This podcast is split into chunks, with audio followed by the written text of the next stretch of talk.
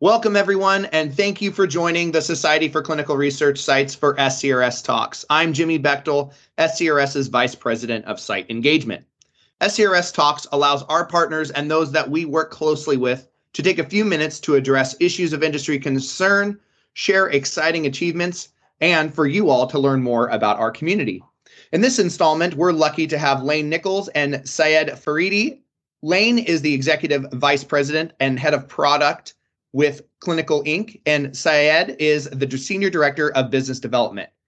They're going to be talking today about their recent joining of the Global Impact Partnership Program at SCRS. So let's take a moment to meet our speakers. Lane, why don't you start us off? Hi, everyone. Yeah, Lane Nichols, like Jimmy said, I'm uh, head of product here at Clinical ink. I've uh, been in the software development space for 20 to 2 to 25 years, approximately. Um, five years plus uh, in clinical. I came over uh, to PRA uh, via acquisition through Parallel Six, and prior to that, I spent 15 plus years at uh, a couple different technology companies like Qualcomm, uh, Nextel Communications. So specialize in platform product management, and I look forward to talking to everyone today. Thanks, Lane. Thanks for being here. And Syed, please. Thanks so much, Jimmy. It's an honor to be here and to be collaborating and innovating with SCRS. I joined the clinical research industry 15 years ago as a research technician as a phase one unit. Eventually became a clinical study coordinator there for a couple of years at a global CRO called Parexel. Since then, I've been wearing a lot of hats across the industry from clinical and business operations to finance, strategic pricing, and, and sales, both at Parexel later at a company called Medidata Solutions, and now here at Clinical ink. I've always wanted to power smarter and more sustainable society. And because my passion has always been in healthcare and the clinical trials industry, I believe the right way to do that from this perspective is to achieve uh, minimize site burden and reducing waste across clinical trials. And, and that's why I've come to Clinical ink. Every day I work with CRO customers and vendor partners to adopt industry improving technology to get it into the hands of those who are closest to sites and patients and need our industry to succeed the most. Thanks for having me. Absolutely. Thanks for being here. Yeah, it's always interesting hearing everyone's backgrounds and the diverse types of experience that everyone has. But uh, speaking to that, uh, an experience and, and backgrounds, SCRS has an extensive background with Clinical ink. We've worked with you all um, for several years on and off through our summits and other capacities, but we are very excited to have you now officially as part of the Global Impact Partnership Program. So, Lane, can you tell those listening about your organization and why you all decided to become Global Impact Partners? Yeah, great question. So, Clinical ink. is a global life science company that uh, brings data, technology, and patient science together. And so, if you're wondering kind of what that means, so over the last decade, we've pioneered the collection of complex data. So we we believe we've been doing it the the longest and doing some of the hardest uh, things in the industry from uh, data collection through our direct data capture and eCOA services and and lately as you know as the industry has evolved you know we're adding you know more tools to our portfolio like e-consent telehealth and and digital biomarkers so you know really the the main reason coming in global impact partner is to work alongside partners like scrs and the research sites to learn. You know we we interact with sponsors and cros and partners every day and and we're always looking to optimize our solutions and processes and and really keep up with where everything is going and in order to deliver the best products to the market that's fantastic. You know, operational efficiencies and and improving our use of technology as an industry is definitely something that is a near and present need uh, as we continue to advance technology and, and into these new solutions. And as you know, site sustainability is is part of that, right? And it really is the number one priority for SCRS and the partners that we work with. So I'll I'll I'll, I'll ask Syed, why does your organization, why does Clinical ink. feel listening to site voices is important for clinical research? Well, thanks, Jimmy. And you just said it site sustainability is critical. To us, sites are what bring together that sponsor science with the patient science. Uh, yet, sites are one of the most underappreciated groups of professionals in our industry, even though they are the most direct touch point to that overall patient experience And that just doesn't unlock the pathway to ongoing discovery and drug development, but it also helps us control the overall patient burden. That's why that site voice is so critical to us. Additionally, you know, if you think about what sites are going through on a day uh, day and day basis, we've seen the number of data points collected in protocols skyrocket over the past 10 years. And I think people often forget that a lot of that added burden to capture and support the patients and capturing all of those data points falls into the hands of the sites. So, from our perspective, getting an understanding of and helping sites to manage their own burdens in a way that allows them to continue to bridge that sponsor science and patient science is absolutely critical for us. From a broader industry perspective, of course, you know, we all need to understand from sites what's working for them, where they need help so that they can have more control over their own scalability without negatively impacting that irreplaceable role they play in clinical trials. From a clinical ink perspective specifically, we want to help the industry better unlock that patient science so that we can advance clinical trials based on comprehensive, actionable, patient centered measures and assessments that leverage technology and data. So, ensuring sites have the right tools to unlock that patient science will allow that sponsor science to impact and touch not only more patients, but a more diverse collection of patients around the world and across therapeutic areas, and to do it more easily, we hope as well. Lane, I know you have some thoughts here too, so I'll throw it over to you.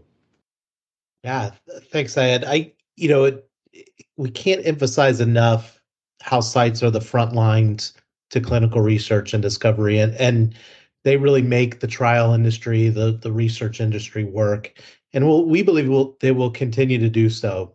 You know, the shift towards decentralized trials for us is all about incremental progress and change. You know, the, we know that there's um, an evolution happening. Um, and we believe it's about ensuring the best best for the patients and enabling patient science through technology. So the sites are going to continue to be the forefront of that. We rely on the sites for everything uh, we do from an execution. So as we you know progress in this post-COVID era and we're settling into this new um, you know new way of executing trials or in this evolution, learning how sites have adapted you know over the past couple years and adjust their process tools and solutions we believe will give us a better ability to serve those patients and and execute what is necessary to to get out of that clinical study Excellent. You know, you both hit on some really important points there, right? Syed, you talked about allowing and enabling sites to solve their own burdens and, and giving them the tools and the resources, which is not, it's something that individuals and other organizations dance around right? They talk about it but it's never really been said in such frank terms. So it's very refreshing to hear that. And then lane you emphasizing the importance of how a statement that I make often is that the sites are the windows to the patients, right? They're how we get to those patients and support and enable the patients to access clinical research in, in, in new and meaningful and purposeful ways. So it's it's very refreshing to hear that. So speaking of some of those ways, right, and, and some of the the the ways that you are alleviating the burdens for the sites, what uh, Syed, what initiatives or programs is your organization working on that that help do some of those things that you just talked about that you are most excited about and and circling that back to how will those affect the sites and impact them yeah, absolutely, Jimmy. There's actually quite a few that we're happy to talk about today. The first is called dynamic do it yourself reporting. This essentially provides the ability to get insights on patient progress and patient data needs closer to real time uh, and dynamic in order to fit ever changing study design types.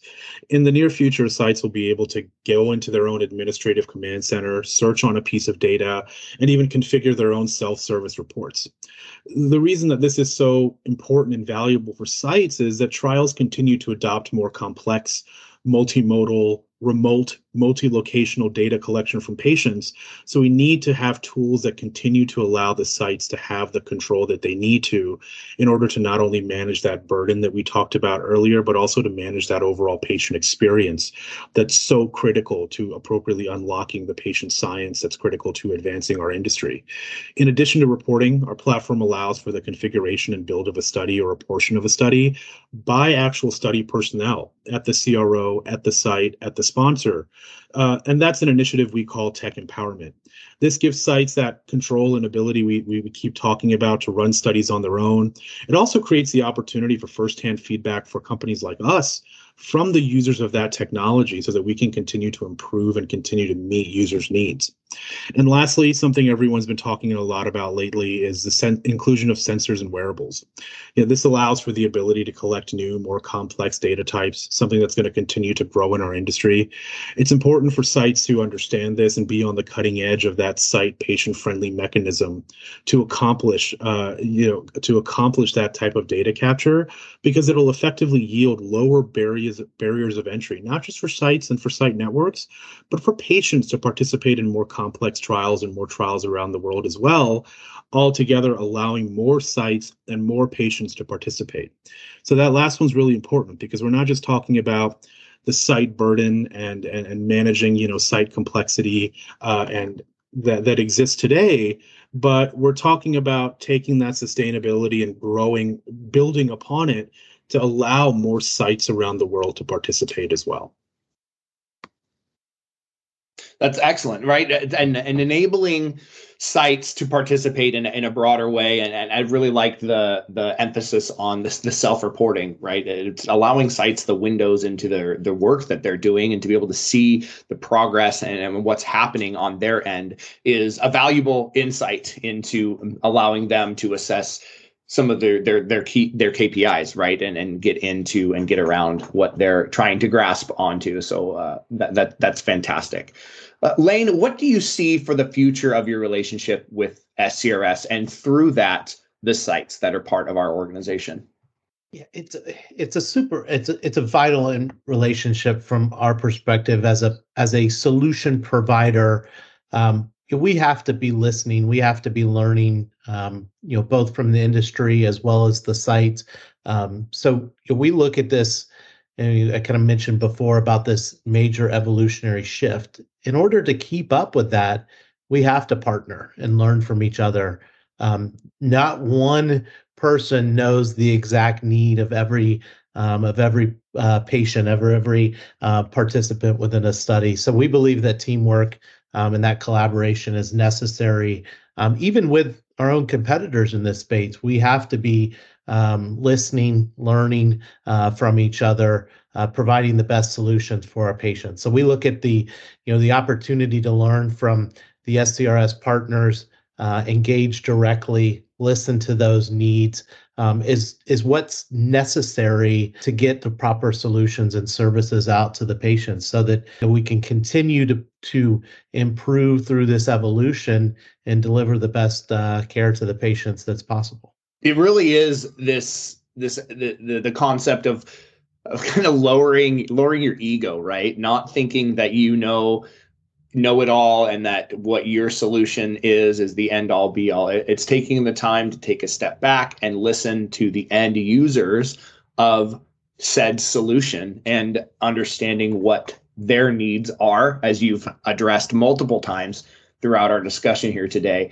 and improving your product based on that. And that's really what we've seen gives organizations like yours the competitive edge when it comes to product continued product development. So i applaud your engagement there and, and your um, dedication to hearing from the sites and through the sites the patients. So as we begin to wrap up here syed i, I want to ask our final question here. What advice do you have for sites interested in working with you? How can they get in touch for example or learn about the various studies and projects and, and tools that your organization is involved in? Yeah, that's a great, great question, Jimmy. Thanks for uh, throwing it over to me. You know, the, the the the baseline understanding is, of course, that not every site or every site network has the opportunity to go to all of these industry events we have every year and be able to meet with people like us in person or to get to know us or to be exposed to us. So one of the greatest advantages of engaging in this partnership with you, as as Lane mentioned, is that sites should first and foremost work through you and work with CRS to get in touch with Clinical ink if they want to learn more. That's absolutely important and a great way to have everybody benefit from this partnership that we're that we're pursuing. Secondly, sites can contact us directly, of course, as well. Whether that's on LinkedIn, you can reach out to Lane or I or the or the Clinical ink uh, page on LinkedIn or you can email us directly at info at clinicalink.com. And lastly, this is one of the most important things because a feedback loop is so important, right? Just like we want to hear from sites, sponsors and CROs want to hear from sites as well. So I'd encourage the sites and the, and the site personnel and site networks that are listening to this podcast to talk to their sponsors and CROs about how they plan to support sites, minimize their burden and the patient burden, and encourage them to come together and reach out to, to us together as well. I wanted to mention as a side note, we're running a campaign all month in support of Parkinson's awareness. So the sites can go online to our website, look at our case studies, discussions, get more information on tech, the technology we use to support neurodegenerative diseases. We'll be doing the same in May for Lupus Awareness Month as well, and we'll have a number of very exciting cutting edge research tools, including case studies, white papers about our work um, that you can find on clinicalink.com or again, you know, following us on LinkedIn. So to kind of wrap things up, whether you're a site, a site network, reach out to us, learn more about how we can power patient outcomes together. I genuinely believe that together we can minimize patient burden, we can manage site burden better, and ultimately we can all come together and lower the barrier entry into life-saving and life-changing research for everybody. Thanks, Jimmy. Excellent. Lots of different opportunities there to engage with you all. So I appreciate you st- extending that and those opportunities out to the sites. Well, Lane, Syed, thank you for your time today. Really appreciate having you all on the line with us today and for us to learn a little bit about more about what you do and what you're doing to advance and keep sites sustainable. Thank you so much, Jimmy. It was a pleasure. Everyone listening, make sure that you register for our upcoming summits, like the Diversity Summit scheduled for May 20th, or our Oncology Summit taking place May 21st and 22nd, both down in Austin, Texas, by visiting our summit page. While you're on our website, check out our other SCRS publications for our entire global community in the publication section of that page, myscrs.org. We appreciate your participation in today's program and looking forward to having you join us for more great content coming soon. Thanks again for listening.